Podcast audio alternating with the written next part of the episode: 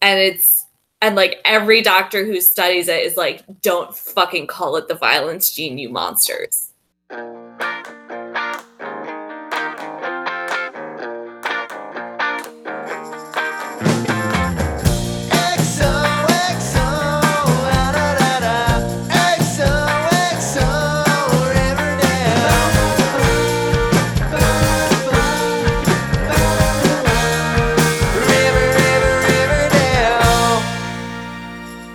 Hello, pals and gals, and welcome to another episode of XOXO Riverdale. This is the penultimate episode of our season, And I'm Kate Batter. and I'm Louis Pearlman. I am so excited. Re- Sometimes I say this at the top of episodes, sometimes I forget to. Follow us on Twitter, XOXO River Pod. Follow us on Instagram. Follow us on Facebook. Uh, communicate with us. We love everybody that listens to our podcast.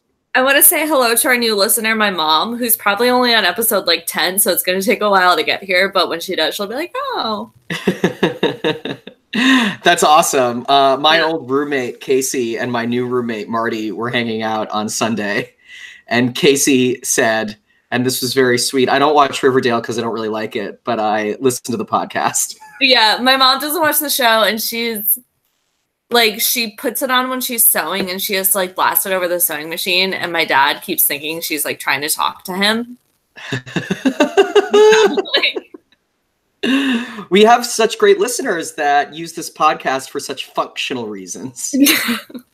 anyway, uh, lots of fun social media stuff this week. yeah, um Lily wrapped hustlers. hmm Um I'm excited to see what kind of movie that is, and if yeah, it's good. I mean the cast is so good. Mhm.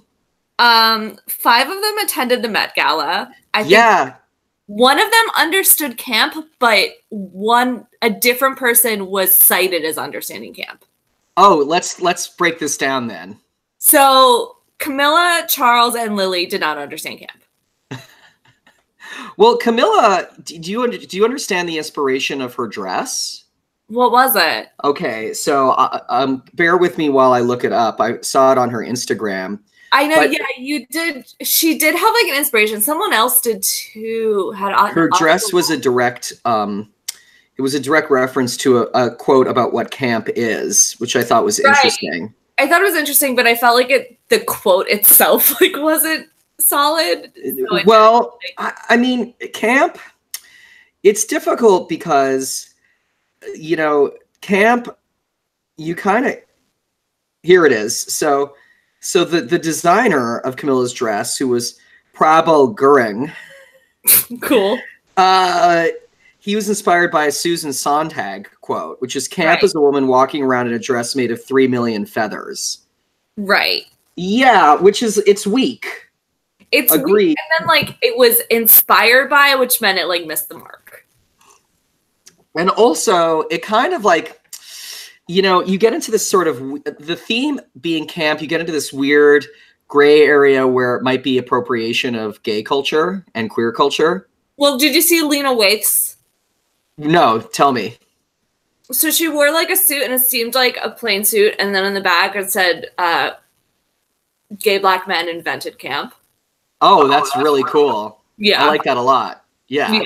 and it's true and Yes. it's completely true yeah um uh so who got it right who got it right I think Cole got it. yeah what was cole wearing again He a weird suit, yeah he was wearing like a suit with like splatters on it and stuff right yeah, and like flowers and stuff. But like, I felt like he like carried it. Yeah, well, Cole is sort of at his best, somewhat foppish. Yeah, and I think it like there was this level where like some of them like were told they were wearing camp, but like didn't understand it. And I think part of carrying off camp is understanding what you're doing. Very much so. There needs to be an uh, awareness that is Yeah. above just the base of what you're doing, for Yeah. sure. and then a lot of Madeline made a lot of lists of people who like actually nailed it, and I disagree.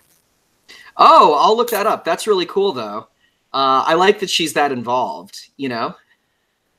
Yeah, I mean, this- I think it's cool that she made these lists, but like, I don't think it was camp. Yeah, yeah, yeah, yeah. She she missed the mark. You know, this is the thing to remember about these guys is we hold them to a high accountability, but they're very young and they're really just parsing their way through the world. So for Madeline, who's in her early 20s, to miss the mark on a definition of a like queer subculture that's existed since, you know, the 30s, 40s.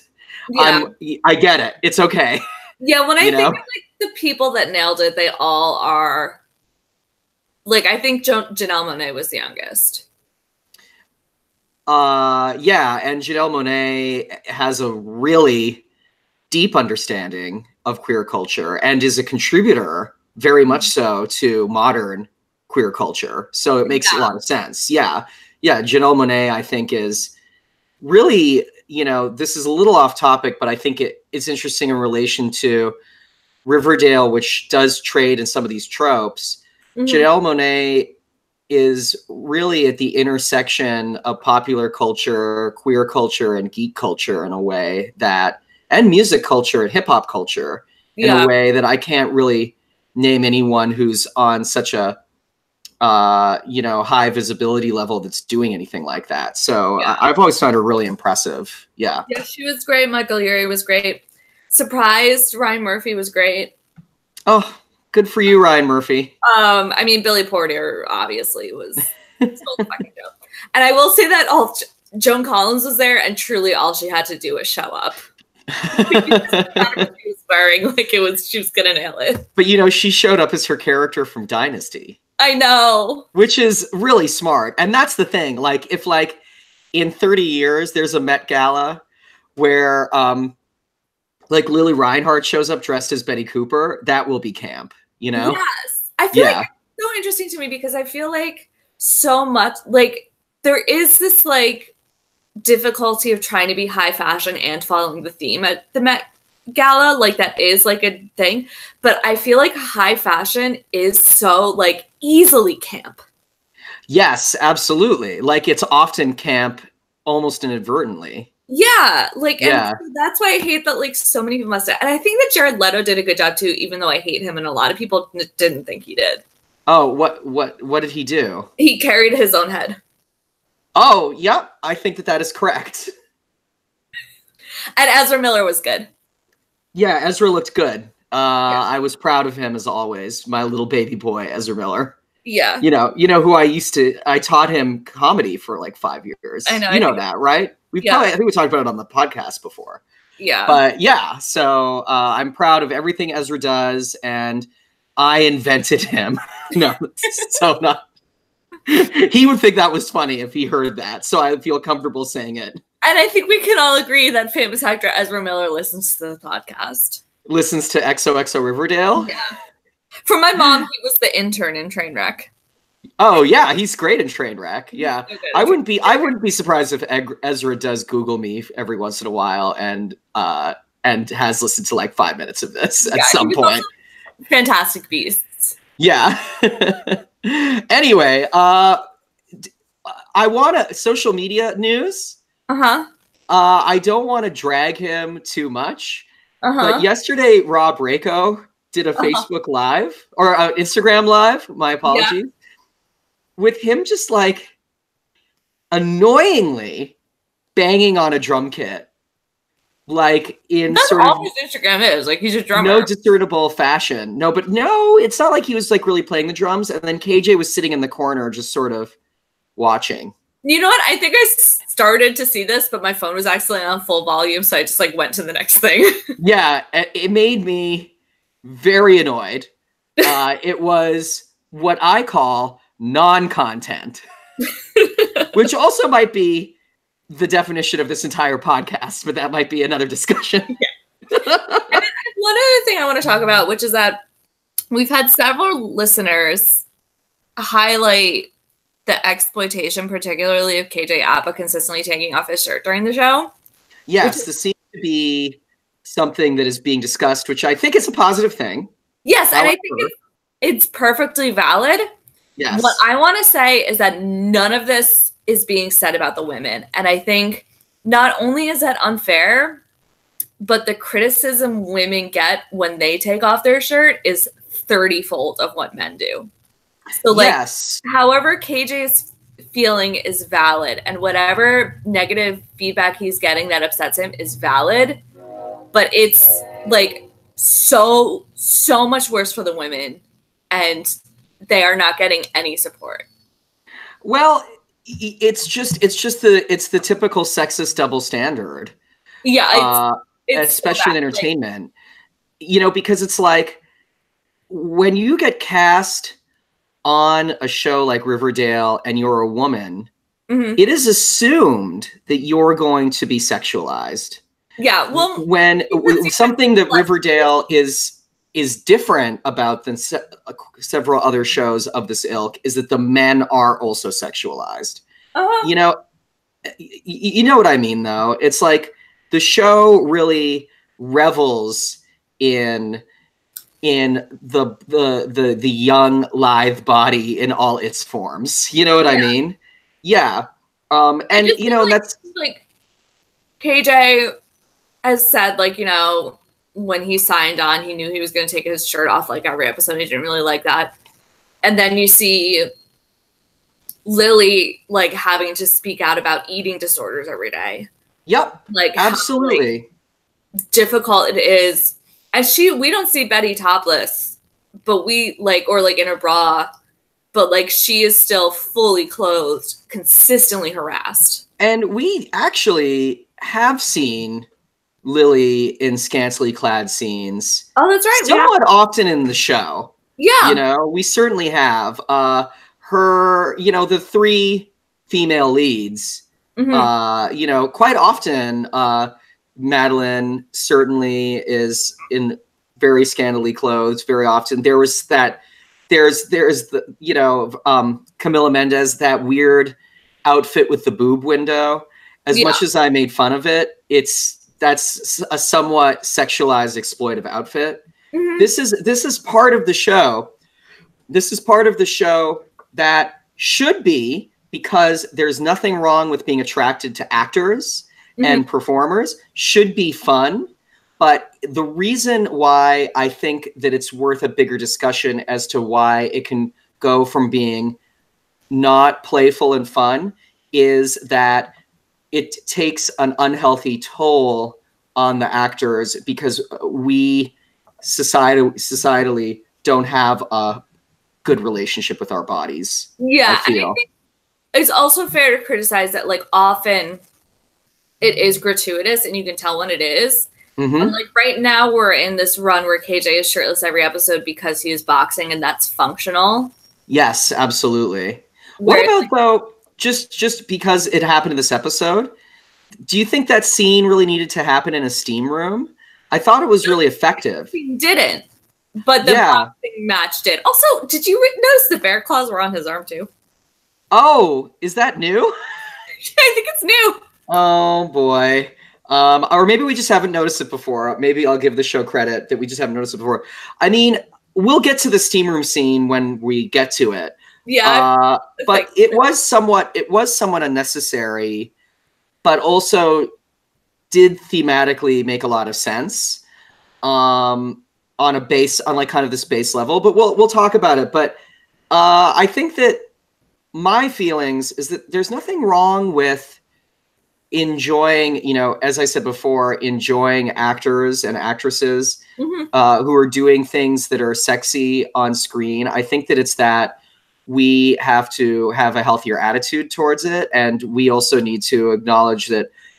uh, I- I think something that would go a long way is media needs to move forward and acknowledge that lots of different types of bodies and lots of different types of personalities can be sexy instead Yeah. of this sort of like chiseled from marble ideal that we have of like men, you know, the way KJ looks, the way all the men look on the show and the way all the women look on the show it's like you know the amount of time and effort spent on thinking about diet and thinking about workout schedules yeah um it's it's it's like i i it's it's just it's a, it's a really sort of bonkers unreported part of their job and the job of a lot of actors hmm yeah. yes all right shall we talk about the episode yeah because it was crazy it was i i loved it how it did was you really good Yeah, you liked it, right? yeah. it was just like it was packed. Yeah, it was packed with stuff. Now, something I actually want to say right before we delve into this episode is I had a big text with my friend Shannon on uh, the other night, you know, like a few days before this episode aired, where we concocted this whole theory hmm that Jughead maybe was the Gargoyle King.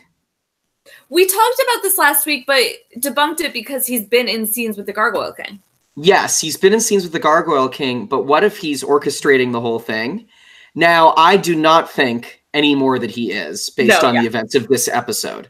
Right. But I think that it was so convenient how quickly he found the the manual hmm and also if you just think about the way he's treated Betty for the entire season, him Mhm. wanting to keep her safe Yeah. if it ended up being a plot line about like a creepy toxic man who's like trying to control his girlfriend that Yeah. would have been totally amazing yeah. despite the fact that it's my juggy and i don't want him to ever do anything bad because he's Right. my fave but i just think it's interesting but that was that's the end of this that's the end of this theory this episode for sure Mhm. uh, also, this is the first episode, just to start off, this is the first episode in a while where Jughead is narrating again. Yeah. And there was important stuff in the narration. Do, do you think this means that there's sort of, suppo- maybe I'm looking too much into it, but that he's writing again? And for a long time, he wasn't writing because he's been so thrown off by what's going on in the town? Maybe. Yeah, maybe. Maybe I'm, maybe I'm, that's a little bit of a stretch. Yeah, I anyway, don't yeah. I think this episode was loaded, and I think it's setting up for a really big cliffhanger in a way that we haven't gotten with other seasons because they were s- doing this one so sure of having a next season. Yes, absolutely. I think we're going to have a major cliffhanger. Agreed. Anyway, yeah, so yeah, Yeah. good narration. There was a great Carrie reference, which was Yes. sort of Deadliest Prom since Carrie's. and I like that Carrie as a reference has sort of just become part of these kids vernaculars. The musical. Exactly. Yeah, like it's it's cool to bring that back right now, I feel. Mhm. Um, and then Dr. Curdle, Yeah, the, we had our Dr. Curdle show for the who episode. talked about the telltale hand Yes. and like truly fucked up in his like in what he does as a job for him to have not noticed that it was like cut off and not like ripped off Yeah, until like that part. And until like Betty brought it up. I still feel like because we haven't seen his hood yet, Uh huh. that there's some sort of twist with the black hood that we're not that we're we're not I don't know if it's necessarily Hal. I don't know. I'm fairly confident as hell. There's a scene in the next episode Uh huh. blurb that happened at the end where we see Hal take off his hood. But I have a I just have a feeling like something's going on with the black hood that we don't know yet. You know what? Um I hope not. Well, what if it's a really fun twist? I'm just. We're two full seasons into the Black Hood. What if it's Sweet Pea? This show still no sweet pea. Yeah, I know. anyway, Um, so uh, Hiram wants to privatize Riverdale like it's Schitt's Creek. yes, uh, uh, this is either a Schitt's Creek reference, which is probably what it is, Uh-huh. or this has happened in the comics before as well, which I like. This has been a, a plot line in the comics that Hiram wants to privatize Riverdale. Okay, so it could be either, but I hope it's a Schitt's Creek reference. I mean, wouldn't it be great to do a Schitt's Creek crossover? Oh Oh my god. my gosh. Oh, let's talk about it. I just want Moira everywhere. In the off season of Riverdale, I really urge our listeners to watch Schitt's Creek. It's just a wonderful show. Yeah, the first four seasons are on Netflix. Yeah. And soon the fifth season will be too. So Yeah, it po- the fifth season popped up in a couple countries on Netflix today. oh awesome. Not the Oh. US or Canada, but that's okay. Yeah. Um, And then his good pal Governor Dooley's okay with privatizing a town in his state. yeah, so it's fine because Governor Dooley says it's fine. Yeah. And then okay, so this next scene is like Archie and Veronica talking over what's happening. hmm And Archie says my favorite line of the whole episode. Oh, what was it? Yeah, Ronnie, your dad sucks. Oh yeah. yeah, Archie's really internalized and processed the trauma that's been inflicted by by Hiram. And like finally someone just like said, yeah, like he sucks. Yeah, this is all the stuff that we've been saying. Yeah. I part of me thinks that someone who wrote this episode has been listening to our podcast. I have to say, Kate, there's a few little hints, and that was one of them. I should hope so. hmm Anyway, anyway, uh my next do you have anything else to say about that scene? just that th- it- it's still a lot of a machination with this whole fake deed thing. Like, this does not hold up. You can't forge deeds, say they're fake, and then be like, so I still own this. Yeah, no. Like, you can't do that. So, this whole plot point is very dumb. Uh, Right. I still think it's dumb. That's all. Yes. So Betty sees that Evelyn is on dialysis. I knew knew it was dialysis. I think we're not supposed to know it's dialysis, but that was clearly dialysis. Sure. Yeah, yeah, yeah. I wrote blood machine. Okay. I'm kind of glad it ended up being dialysis because it could have been something dumb. Yeah. It's not dialysis. Like it could have been something more weird and culty. Yeah. It could have been. Like- but it was- But yeah, it was dialysis. Okay, and then we get our new Sarah Florence character who plays into the women's college stereotype of a big old lesbian. Was she a lesbian? She didn't say, but she was. H- How do you know, Kate? She could have been a bit more of a butch uh, straight woman. Yeah, I think she was a lesbian. Oh, wow. This is really problematic. And I'm It really is. upset about this. Yeah. It is, but do you disagree? I mean, I didn't really think much about her sexuality. I think it's also because she reminded me of the woman in Legally Blonde. Oh, interesting. um, and then why do they need a crime committed in real time? Oh, beats me. Yeah, this is a little You know bit of uh, what a arrested for forgery, forging the deeds. That's yeah, it. get solved get him out get him out of there. Yeah, I solved it. I solved the crime. yeah, like he forged the deeds. We know this now. Arrest him. Goodbye. Yeah. Regardless. And then we have this whole scene about Betty having serial killer genes. Right, which I looked up. And is it real? It's not quite what they present it as. Yeah. So there is a gene that so far seems to present in people who experience childhood trauma. Uh-huh. And in some instances, but not a consistent amount of instances, those people have had a predilection towards violence. Uh-huh.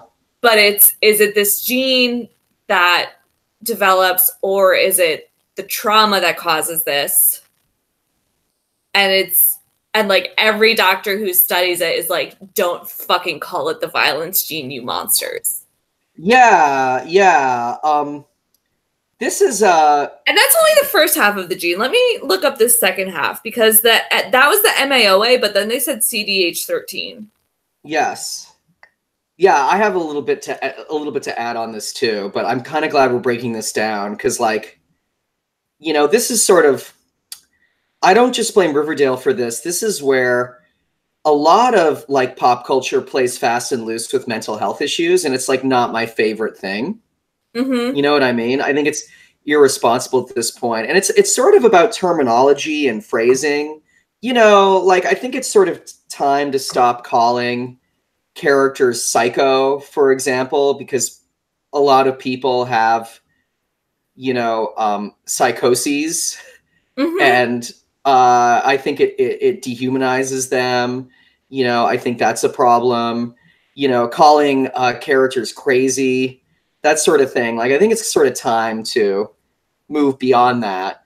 You know, um, you know, you think about like typical comic book villains. You know, like the Joker, for example. It's like, oh, he's crazy. He's a psycho. It's like, why can't he just be evil? You know what I mean? It's a it's a change in terminology. Yeah, it's so this seems to be like a connective tissue disorder. Yes. So Betty has. Betty might need some physical therapy. Maybe take some supplements. Yeah. Yeah. Yeah. It's like I'm not even getting results for like what it does to you. It's just like a thing. Oh, here we go. Uh the function of T ca- uh cadherin, which is what it is, uh is still like largely unknown. It's expressed in the heart, aortic wall, neurons of the brain cortex and spinal cord and small vessels of the spleen and organ. And it seems to be something that may cause sclerotic lesions, but like they're not really sure and doesn't seem to really have an effect on you. It's just like a thing you have. So it's basically something that's like kind of a non-issue that they made into being an issue for Yeah, the sake of the it's like- show. And like yeah. like we want you, you know, we did this DNA test and we found a real valid thing about you that we can al- also th- throw this other thing and throw you under the bus. Yeah, but it's also a way for them to exploit her because regardless of whether they're telling the truth or not, as we learn through the episode, they're using it for evil purposes. Yeah. And then they say their dad doesn't have it, which like I'm not fully understanding of genes, but I'm pretty sure one of her parents has to have it. Yeah, so I guess that means that um I guess that means that uh that Alice has it. So maybe Alice is a psycho killer. But Alice said she didn't have it. Keska, first of all, Keska say. Yeah, Second- yeah. Um, they said that no one in the family had it except for Betty. Uh yeah, Betty somehow, you know, inherited it from no one. Yeah. you Unless know? maybe it's recessive. I don't know. Yeah. Anyway, so then Betty goes into a session.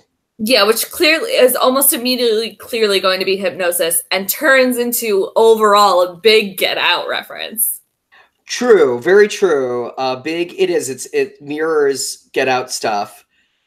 Here's a question that I have: Do you think that all the Fizzle Rock stuff that's happened this season, and also like the fact that the farm has given, like, gave Kevin hallucinogens? Mhm. Do you think that that's was all a red herring, and it's like really all sound hypnosis? I think it it seems like it, it leans really heavily into the sound hyp- hypnosis. Yeah, And I, the- the- I'm a little disappointed by that because I'd like them to link the drugs element with the farm. I yeah, feel like that would be satisfying, you know? yeah, but now they've established the farm is like way worse than Fizzle Rocks. Oh, yeah. Yeah. and we'll get to that because that was just the best revelation ever. Yeah. Um. So Betty meets Dark Betty. Yes. Which okay, so here's the thing that I thought was interesting was that this was clearly presented as Dark Betty, and I think this was hinted to what was happening later in the episode is that this Dark Betty did not have that wig. This Dark Betty. Well, but this was what she was convincing herself she was seeing. Yes, And in this scene, Betty was played by. Dark Betty was played by Lily. right. Which, but I think though that like if the show wasn't setting it up for this not actually being Betty, they would have done. They would have presented her in a more like Dark Betty clothes, Dark Betty. wig. Oh, I see. Like a- as that persona. Yeah, because that is how Betty sees her Dark Betty. That is fair. That is fair. It's interesting. It's an interesting line because I mean, I'd love to see the arc of Betty, and I'm sure this is sort of where they're going with her, her like coming to terms with her demons Mhm. and realizing very much like the Hulk in the Marvel movies yeah. that this is an asset and not a detriment to her personality. yes. So maybe I don't know. Maybe there's some, something is somewhat symbolic here that she's coming to terms with that, and that her alter ego isn't such a bad thing. Mhm. Except when her alter ego gets on stage and sings uh, "Mad World." Yeah, that Uh, was not- that's not good, Dark Betty. Don't do that again. That was a bad aesthetic choice. yeah. And what I noticed in the scene too is that like, so it opens in Ed- Edgar's office with the clicking ball things that I can never remember the name of. I think they're called click clack balls. Newton's cradle. I immediately remembered. yeah. Um, and then she goes into this room where there's the consistent dripping water, which Mhm. is actually considered a torture tactic, but I think was part of this like soundscape situation. Yes. Yes. That's right. Yeah. Yeah. Yeah, although I don't think the water was dripping on her forehead No, it was not. Well, even in because that's Chinese water torture. right, but Yeah. even in like modern torture tactics, like it's it is the dripping on you, but like sometimes it is also just used as a sound thing Interesting. because like the constant. And then if it is like a real drip, it'll start like like resetting itself and not always being just like steady, which is infuriating. yes, which is difficult for the human brain to process. That makes sense. Um, act break. That's right.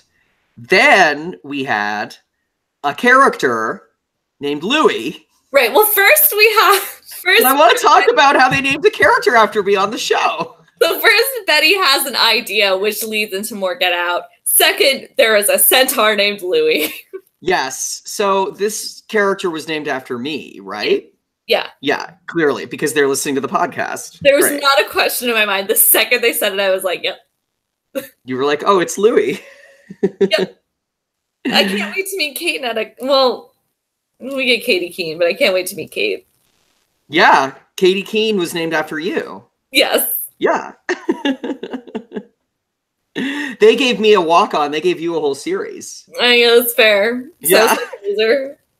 Anyway, Um, Fangs is sore. Fangs is sore because they are doing surgery on the children. Yes, and now here's what I noticed. So he said that like they're turning their emotional pain into physical pain and then treating that. And like Fangs is like, oh, it's like in my back here. And like Kevin's is like, oh, it was my back too, which didn't connect to me at the time. But what I did think about is when Betty came back out of seeing Dark Betty and Edgar said, Where do you have pain? She pointed to her head. And I was like, he's gonna physically fuck with her head. Mm-hmm. Mm-hmm. Yeah, that's very interesting. He's setting up for lobotomizing Betty. Yes. Yes. How scary is that? That's I terrifying. I, think that's don't know. I don't I know didn't if think Betty about- realizes that that's the surgery she's in for. yeah, I didn't think about it until you brought it up, but that's such a scary cliffhanger. Yeah, and like it would get Betty off his back. Yeah, she'll be a automaton. Yeah. basically. Yep. And also the cutting, the body body harm. Mhm. I just watched a uh very trashy show about Nexium on Uh-huh. A and E. You know, like Uh-huh. a cult, like a cult show, and they were branding their people Mhm. with like a hot. It was like a burning piece of metal that they used as a pen. Right. Well, this literally happened on Riverdale as well. Oh, with the uh with the with the symbols. Yeah, they got branded. Remember, Archie got branded in prison. That's right, but was it like a a drawing brand? So, it like- was the hot poker. It was like a cow brand. Yeah, it's like a cow brand. Yeah. I Yeah. th- I just felt like this is a cult specific as well as like a brand or like some sort of body modification, hmm but then it ended up being far worse than even that, obviously. Yes. So Kevin has this huge scar, and I again, where is Tom? Yeah, Tom who's been such a good dad up until now. He just like decided to be a dad to Archie instead. Yeah, which is Like, he just awful. Rated his kid. Yeah, you know, it's awful. Okay, so now it's the steam room scene. And my big takeaway is how funny it is that in tile on the wall in capital letters it says boxing gym. well, it is the boxing gym It is a boxing gym because we have two boxing we gyms. do in Riverdale, but no grocery stores. No grocery stores, two boxing gyms. So I did feel that in terms of like symbolically, I really did like that they were confronting each other with like no clothes on. And this isn't me getting thirsty. I feel like there's a primalness to this scene that's very vulnerable and c- scary. and Yeah. I thought it was very effective, and I liked it a lot.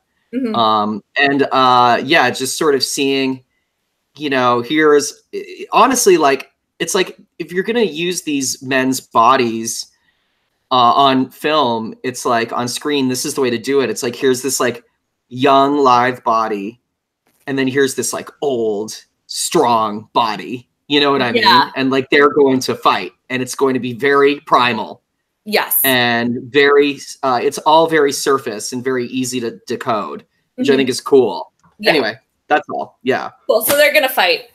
Uh, Mm-hmm. Veronica plays dumb, which I kind of liked finally seeing Veronica play dumb because I feel like consistently she's been kind of just dumb.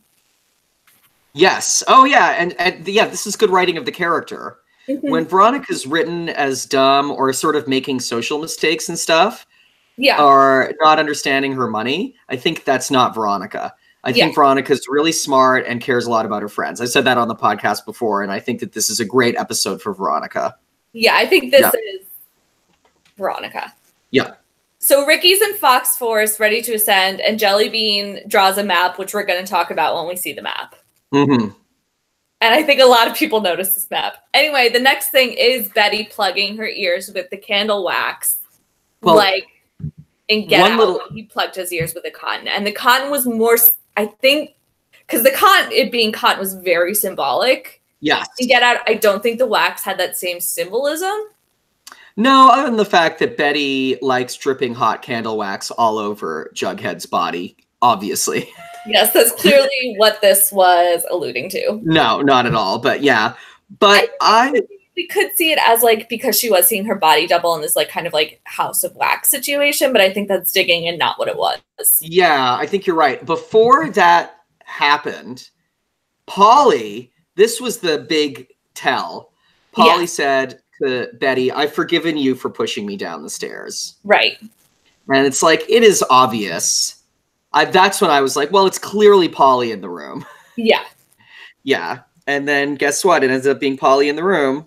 Yep.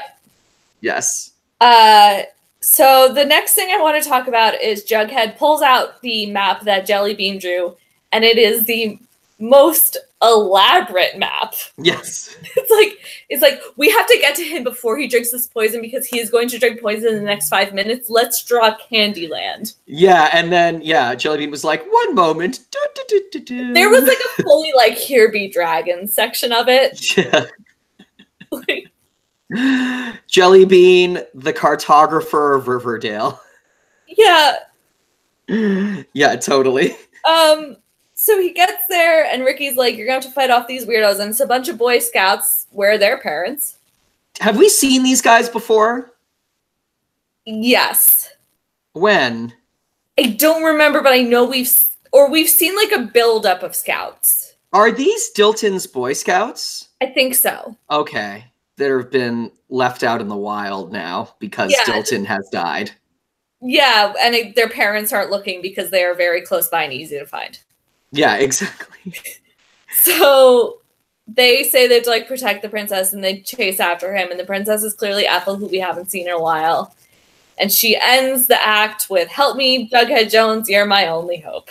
Which is just lovely. Chef's kiss. May the fourth be with you. Yeah, I didn't You mean know? it. I'm not a big Star Wars fan, and, and it was very heavy handed. But It was it was. I just thought it was fun. I enjoyed it. so we find out that Ethel failed her mission, which was to send Betty to the Black Hood, which means she actually completed her mission, but then Betty was not murdered, which I guess is where she failed the mission. Mm-hmm. Mm-hmm. And then b- I felt in the scene, and I don't know how deliberate it was. Cole's acting was very similar to how Skeet has been acting. Oh, that's interesting. Yeah, like his mannerisms and his like tone of voice and cadence. That's cool. And he also he called Ethel boy as well. Right. So yeah. Right. So that was the dead giveaway. Was the Boy. Um, so Ethel, though, still loves the Gargoyle King because he's beautiful and she loves him, which Mhm. gave this hint that, like, whoever the Gargoyle King is, is good looking. I I kind of thought it was maybe Edgar, That's But- what I thought. but no. We'll Nope. get to it. Nope. Uh, Um, Reggie's in on the plan. Cool. And, And it was great to see Reggie. I just I like it when they use him. I, I think he folded way too quickly. How But so? I feel like he's felt very used by Veronica and Veronica's recent schemes. And then Veronica was like, guess what? I have another one. And he was like, cool, let's do it. Yeah, but Reggie loves schemes. like Veronica could have been like, we're gonna set up a water balloon above the door. So when my dad opens the door, the water balloon's gonna fall on him, and Reggie would have been like, in. like that that's what Reggie loves. You Yeah. know? Reggie lives for schemes. So if you want to win Reggie back, you give him a good scheme. anyway. um, so we have this scene where Betty then, like, so now Betty knows how all these people have been seeing their loved ones. hmm And where are these children's parents? Yeah, you know, it- they've just left them all to the farm. They just Yeah. let the kids go. I mean, yeah, like Tony has a family. Yeah. Cheryl Tony has Cheryl, I feel, is left to her own devices. Yes. Fangs, I don't know what his deal is. No, Fangs, uh, yeah, don't know. Kevin, Has a father, a mother, and a stepmother, and a stepsister. None of them seem to care. yeah, seriously, Josie's not like, hey, Kev. yep, Sierra has no problem. Yeah, I feel I'm like mad at all of them now. Yeah. That They're not looking after this this nice boy who's really been led astray. Yeah.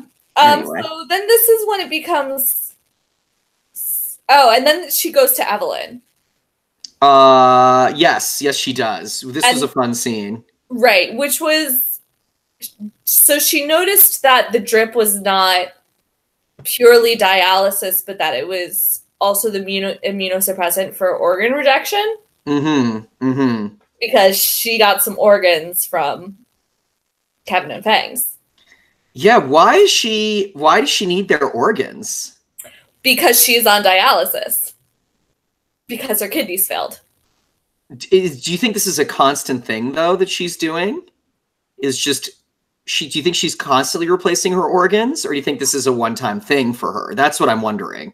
I'm wondering that, but I'm also thinking like it's so difficult to find transplant matches that she might be taking kidneys to like temporarily be able to like function for like a couple months and then they're rejected. Uh-huh. Yeah, that's so scary. Yeah. Fuck you, Evelyn. Like people Jesus. spend years finding a match for them and sometimes still reject that organ. And if Yes. she's looking for a match, she's very quickly rejecting them. Yeah, yeah. So she's sick. She's Yeah. she's a sick character. Yes. Yeah, and so Betty's like, interesting, and goes and finds the freezer full of organs. This was wonderful. What a great scene. and the cooler says Farm Harvest Program, and that's like, so these organs are in an underground market. Like, this is like why you don't get lost in Tijuana because you wake up in a bathtub. Like, Totally. this. Yeah, it's amazing. And it's what a not- great payoff for the farm plot line. Yes, and it's not just kidneys and livers and pancreases and even lungs that like you can de- deal without. They have a heart. Like they've killed people. Yes, yes, they've murdered people for their hearts. Yeah, Yeah. like and and d- did you see this coming? Nope. No, and it's really fun. It's, It's- insane. Now, now I've thought a little bit about this in terms of like actual quality of story structure. Mhm. we're we were only getting the information this episode that Edgar was performing some sort of surgery on the farmies. Yeah. So it's not like this has been a long game Yeah. uh, in terms of this revelation. What if So- that's Fred's heart? What if that's Fred's heart? Oh, th- that would be a ghoulish plot line on the show that I would not enjoy. Nope, but you know the farm's evil. Yeah, seriously. Yeah, I mean, how how I, I've talked about it a lot on the podcast before. How they're going to deal with, uh, you know, Luke Perry's untimely death and pay tribute to him and to the character properly remains to be seen. And I think it's going to be quite difficult. I think we'll find out in the beginning of next season. I think they just like had to scramble and get through this season and like need the time to like I think you're totally right. So I, I really hope that it's not going to be a retroactive. Hey, by the way, when he went on his trip, they stopped his car and cut out his heart. Heart. Yeah. Also because it's his heart, and you know, um, Luke Perry had a cardiac issue. I just don't It- like it. was a stroke, but yes, sure. Oh, well, sorry, sorry. You you know what I mean. It's just it It's makes so me ghoulish. Yeah, it makes me uncomfortable. Yeah. yeah. Anyway, Anyway, yeah. It, it there was the foreshadowing did not happen until five minutes before it. but it was still really fun. yeah, And I love it. And kudos to the writers. That's Yeah. so cool. truly out it's of a- nowhere. Organ harvesting. Oh my god, what a nightmare. Yeah. Um, so they go to find this Boy Scout who's on the bus and have to trap the Black Hood on the bus. And yes. don't immediately call Jughead's dad. No. Why would they? Jughead's a police officer. Jughead to the rescue. Teenage boy running around. You know, yeah, Because I totally. think- At this point, the Black Hood is shoot on sight. I think that it FP just has to show up and shoot him. Like he doesn't have to like get in there and like handcuff him. Yeah, be like, stop. He can just shoot him. Yeah, absolutely. Yeah, he just needs to show up. yeah. Um, this scene though still was really fun. It was totally creepy. It's really the first time Yes. you've seen the Black Hood in the light like this, Uh-huh. which had a bit of a just like a bit of a Texas Chainsaw Massacre vibe because a lot of that film happens in the daylight and is Yeah. like very effective in that way. Yeah. Um, which I liked. Also, definitely the hook hand thing is very I know what you did last summer Uh-huh. but this is now the second scene in the show where he's using his drag. hook hand and dragging it and that's very freddy Yes. so i like this combo of you know movie monsters that we're seeing with the black hood right now And I think like part of seeing him in daylight for this first time like this too is like ramping up that like he was very like he was killing people before, but it was like select people, and now that he is in the daylight, it is like he is out for blood and he will kill whoever he sees. Like in yes previously, he feels like, confident yeah, like previously, like Jughead and Ethel wouldn't really be targets because he was like going after sinners, and now it's like he was showing up to kill like a, a kid.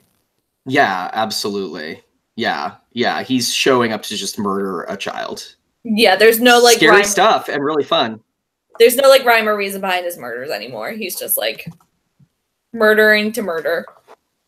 yeah no you were very right and then we had the el royale this is after the act break Mhm. this exterior i am almost certain is like an exterior from arrow Probably. just okay you know okay here we go industrial Yep. so then we figure out that veronica is going to get hiram arrested Right. For betting at Le Bon Nuit, yes where a and bunch of the that betters are not watching the fight. just like, I guess they'll tell me.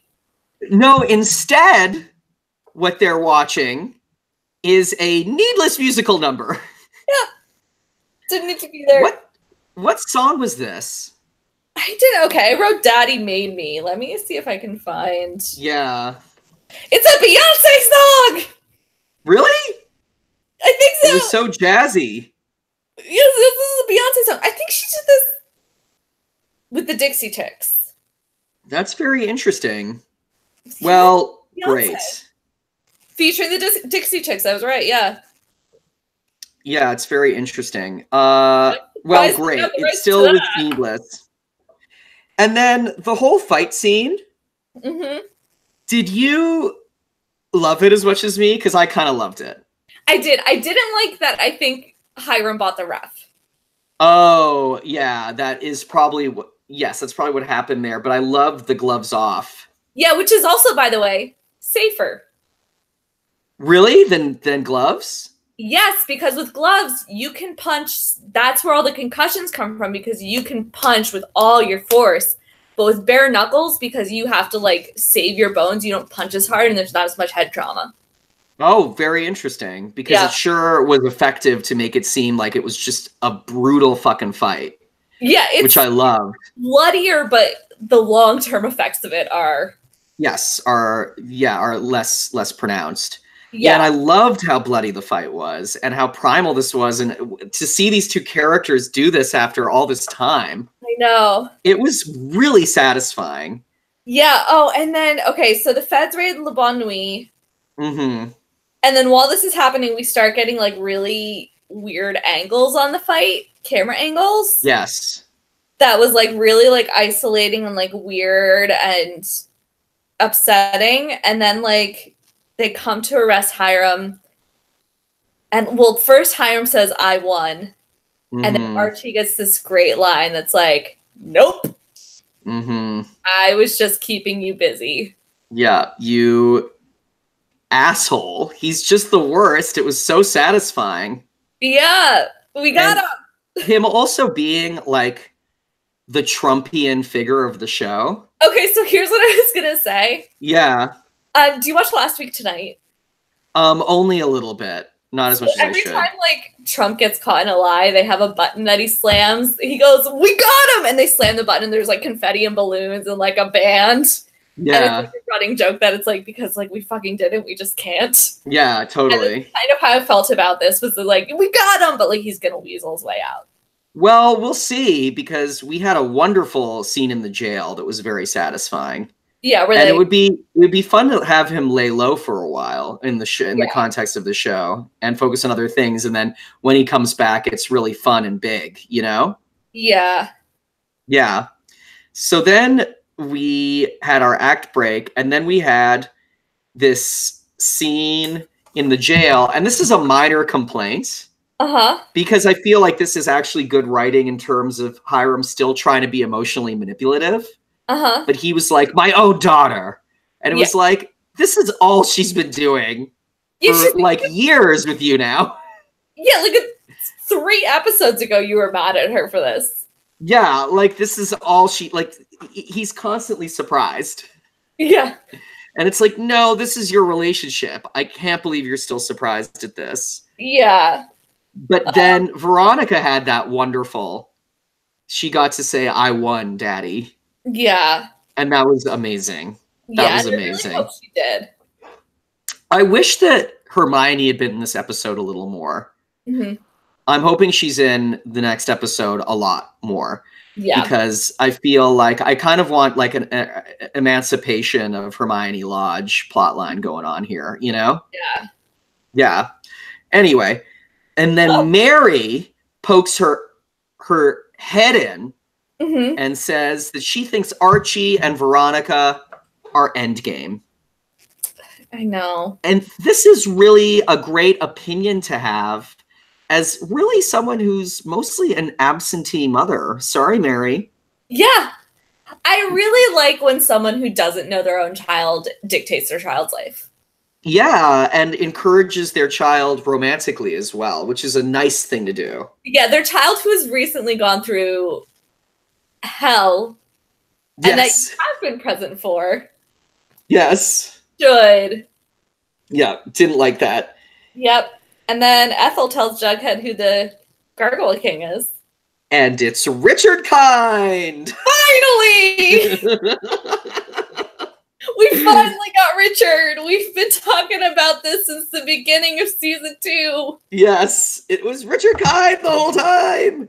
No, it was it was Jason fucking Blossom. I know. And then okay, so here's a funny th- a thing though is that like so Jughead calls Betty and is like, "It's Jason." And Betty's like, "You know what you have to do." And I'm like, "We have to kill the Gargoyle King." And then she's he's like uh, like dig him up and I was like, "Oh, okay, yeah, or that too. That works." oh, this was so fun. Oh my Jughead god. has to dig up Jason's body. What a shock. I can't wait to learn how Jason skirted death. There's yeah. that vi- there's that video. Is Jason has Jason been working with Cliff the whole time? Kevin found his body. This then implicates Dr. Curdle as well. Yeah, it implicates Dr. Curdle. Yeah, whose body was that? Unless In Sweetwater River. now, here's the thing to think about. We have discussed before that the Gargoyle King is three children on each other's shoulders. Could we be weekend at Bernieing him? Oh, that would be creep. But how would they have kept his body in enough of good shape for so long, you know? bombed. Yeah, I, that would be wonderful. I'd love that to be a plot line that they're manipulating Jason's dead body. Right, which means there is still another person behind the Gargoyle King. That Ethel Ricky, it's just it's just Ricky. it's just Ricky holding him. I'm the Gargoyle King. Yeah, I don't I don't know how it's gonna be. So Betty goes and shows an organ to Cheryl, hmm and Cheryl believes her. And then yes, yes, and then Cheryl believes her, and Cheryl comes too, which is great. A good moment for Cheryl. Yeah. Then we had a Shutter Island reference, but I can't remember exactly what it was, but it was cool. yeah, it was right before she like opened the cooler, she was like, uh, here's your ticket to Shutter Island. And it was That's like a- right. That's right. Yeah. Anyway, It wasn't like a cool sly reference to Shutter Island. She just said Shutter Island. it was a reference reference to Shutter Island. Yeah. um, and then Betty goes to tell Kevin and Fangs, who were playing hacky sack in like a fun college dorm from 1998. I know hacky sack time interrupted. Poor Kevin and Fangs. Just Are like they they play their hacky sack. Are they a couple right now? Yeah, they're a couple that plays hacky sack and listens to spin doctors. But like, I just like they can't decide what to do with Fangs sexually. I guess I guess he's bisexual, but like it's just not like really addressed. That's okay. I Yeah. like that. I mean, I like that it's kind of a non-issue. Fangs likes who he likes. That's great. Yeah, You know? yeah. I, but it also just like is is Kevin in like a happy relationship again? Like I don't, I don't know. what's yes, that's confusing. Kevin happy. Because they haven't, it's because they haven't focused enough on Kevin in the last like half of the season to for us to really know. going- yeah. They've they've really been using Kevin sort of for plot instead of for character, and we haven't. I mean, it, that hasn't been great. Yeah. Um. So Betty has to like try and fight them off. Meanwhile, Yeah, and For Cheryl. a moment, she succeeds. She knees Kevin in his private parts. yes, which I loved. I loved too, definitely. Um. And then we have Cheryl and Tony running, hmm and Cheryl lets Tony go, and then Cheryl fights, and Cheryl's a good fighter.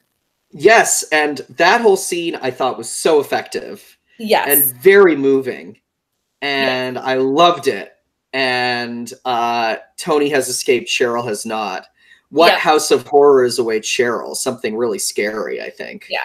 yeah act break And Archie goes to Veronica. yes i liked all this archie goes to veronica veronica is with reggie unsurprisingly this was a very well written well acted scene they all behaved like real human beings here Well, here's.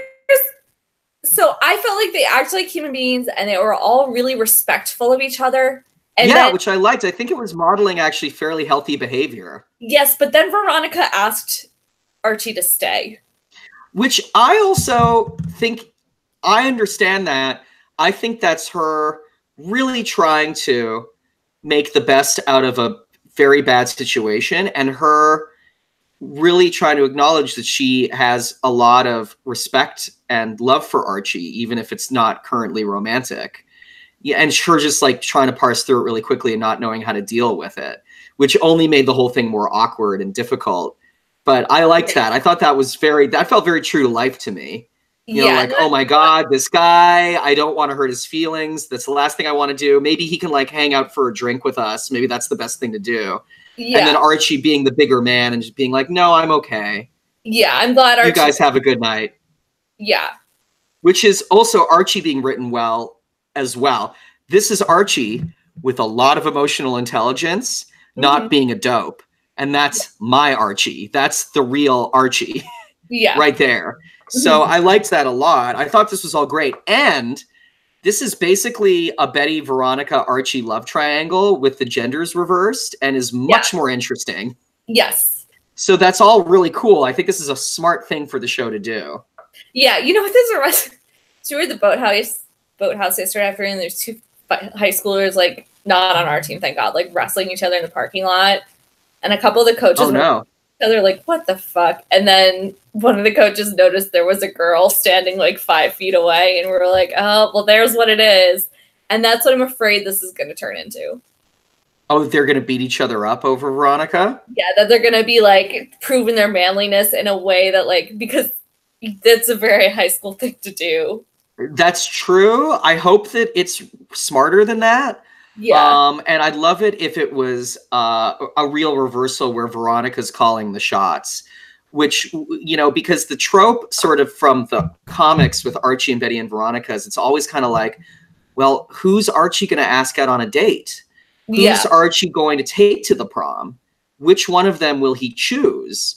Um, and also, very often, it's is he going out with Betty uh, because he's settling because Veronica is otherwise occupied. Mhm. You know what I mean? Yeah. So I'd really like it if that was reversed in a way that it's who's Veronica choosing? What's Veronica's what what are Veronica's wishes? What's she doing? yeah. Um I think that that's I think that would be kind of cool and empowering to see. But Mm-hmm. we will see. Yep. Um, so Betty wakes up, or we see Betty. You know, Betty wakes up, chained to the operating table. This is so scary.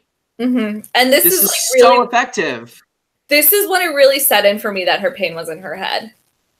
Yes, yes. That's such a smart observation. That's really cool. I didn't think about that. I think it's great. Yeah. So, yeah, are they going to lobotomize her? How scary is that? Yes. someone needs to burst down the door in the next like ten seconds. Who's it going to be? Who's going to burst down the door? That's it. well, because in for a second I was like Jughead, but Jughead's uh, busy digging. Yes, Jughead is occupied. Yeah. Is the Black Hood going to come in? is the Black Hood gonna come in? We don't know where Cheryl is right now. Yep, it could be Could Cheryl. Cheryl have could Cheryl have convinced Kevin and Fangs? Because Betty's been this doubter this whole time that's easy to write off, but if Cheryl comes in now and is like, no guys, like Betty's for real. hmm Well, did Cheryl effectively fight off everybody that was after her at the farm? Or I mean, we know that they did eventually kind of have her under wraps, but what did they then do with her? Yeah, absolutely. Yeah, these are all good cliffhanger questions. This is exciting. And then last scene, Jughead's digging up. he is a very fast digger. Jughead's very he's a good digger. He's digging up the coffin and look who's inside. Nobody. No one. Not even Louis the Centaur. The last thing I wrote was what? I know this is so exciting.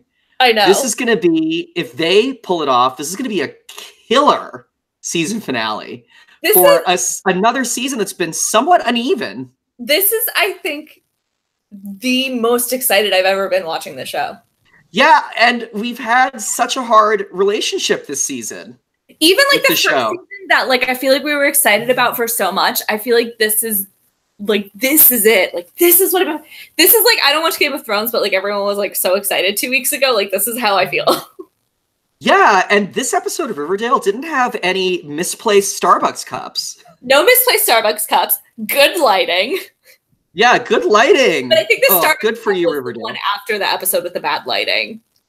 It was. That was post bad lighting. There was a Starbucks cup. Yep, which they if you go watch it now, they edited it out, which is a bummer. But- they left it. But this is content or non content for my other podcast. Louis pretends that he knows what Game of Thrones is about. I watched the first like two episodes and was like, I don't like this. And that's Yeah. the Game of Thrones. But, And like, now it's every- a cultural phenomenon. but like everyone was talking about it. I've decided my thing is that anytime someone's like, uh, do you watch Game of Thrones? I say, Well, you didn't watch The Leftovers. Yeah, exactly. Which by the way, for anyone listening, if you liked the opening scene of Endgame, you'll love the yes, that's the leftovers. Yeah, totally. So, who's on your power list? Leftovers. My number one was Jason Blossom. That's very smart. My number two is Edgar. Uh huh. My number three was Veronica. Uh huh. And then my actual number one was Vegas. Of course. Mine is in a little bit of different order, but it's Veronica, Mm-hmm. Jughead, Okay. Archie, Mm-hmm. Edgar, Mhm. the Black Hood, Mhm. and then at the bottom with a question mark, Jason. Yeah.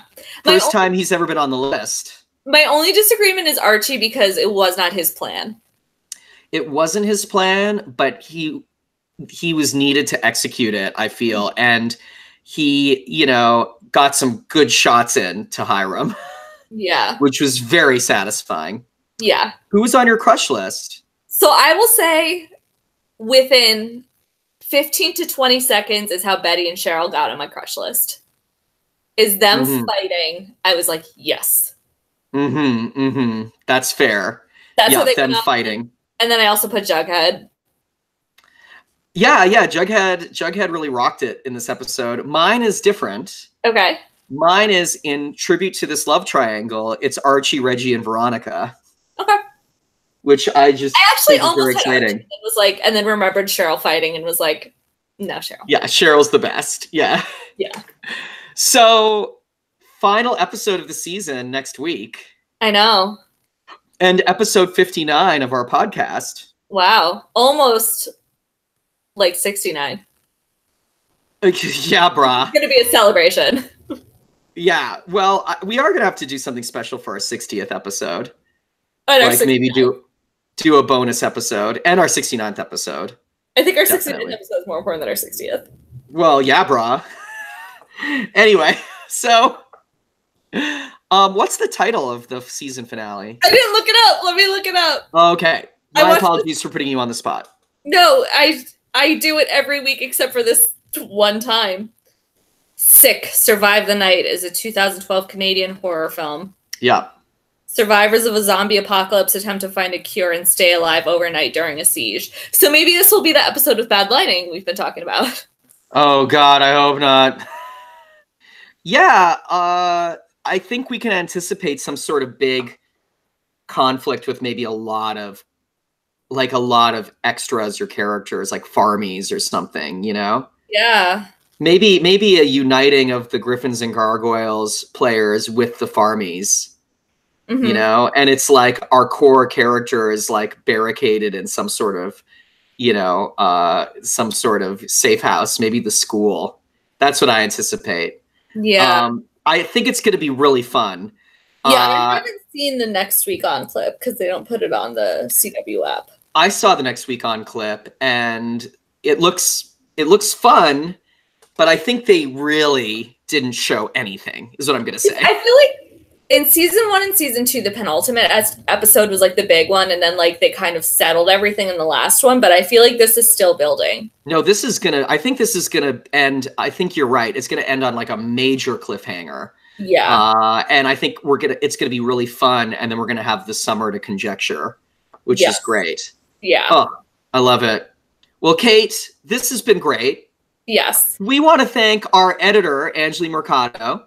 And our theme song writer Louis Aronowitz. Absolutely. Louis was named after him and not you. That's great. I love Louis Aronowitz, so it's totally fine. As long as he wasn't named after either Louis C.K. Uh or huh. Louis Anderson. Gross. Yes. Neither of them. Yeah. or Louis the Armstrong, other- it's okay. Or Lou Pearlman. Or Lou Pearl. Yeah, my my my fucking doppelganger. Yeah, you poor thing. Yeah, yeah. I've had I have some stories about being mistaken for Lou Pearlman on the internet. It's Uh. awful. Ugh. anyway, Kate, this has been awesome. Yes. And uh, we'll wrap it all up next week. Yeah. All right, pals and gals, we'll see you on another episode of XOXO Riverdale.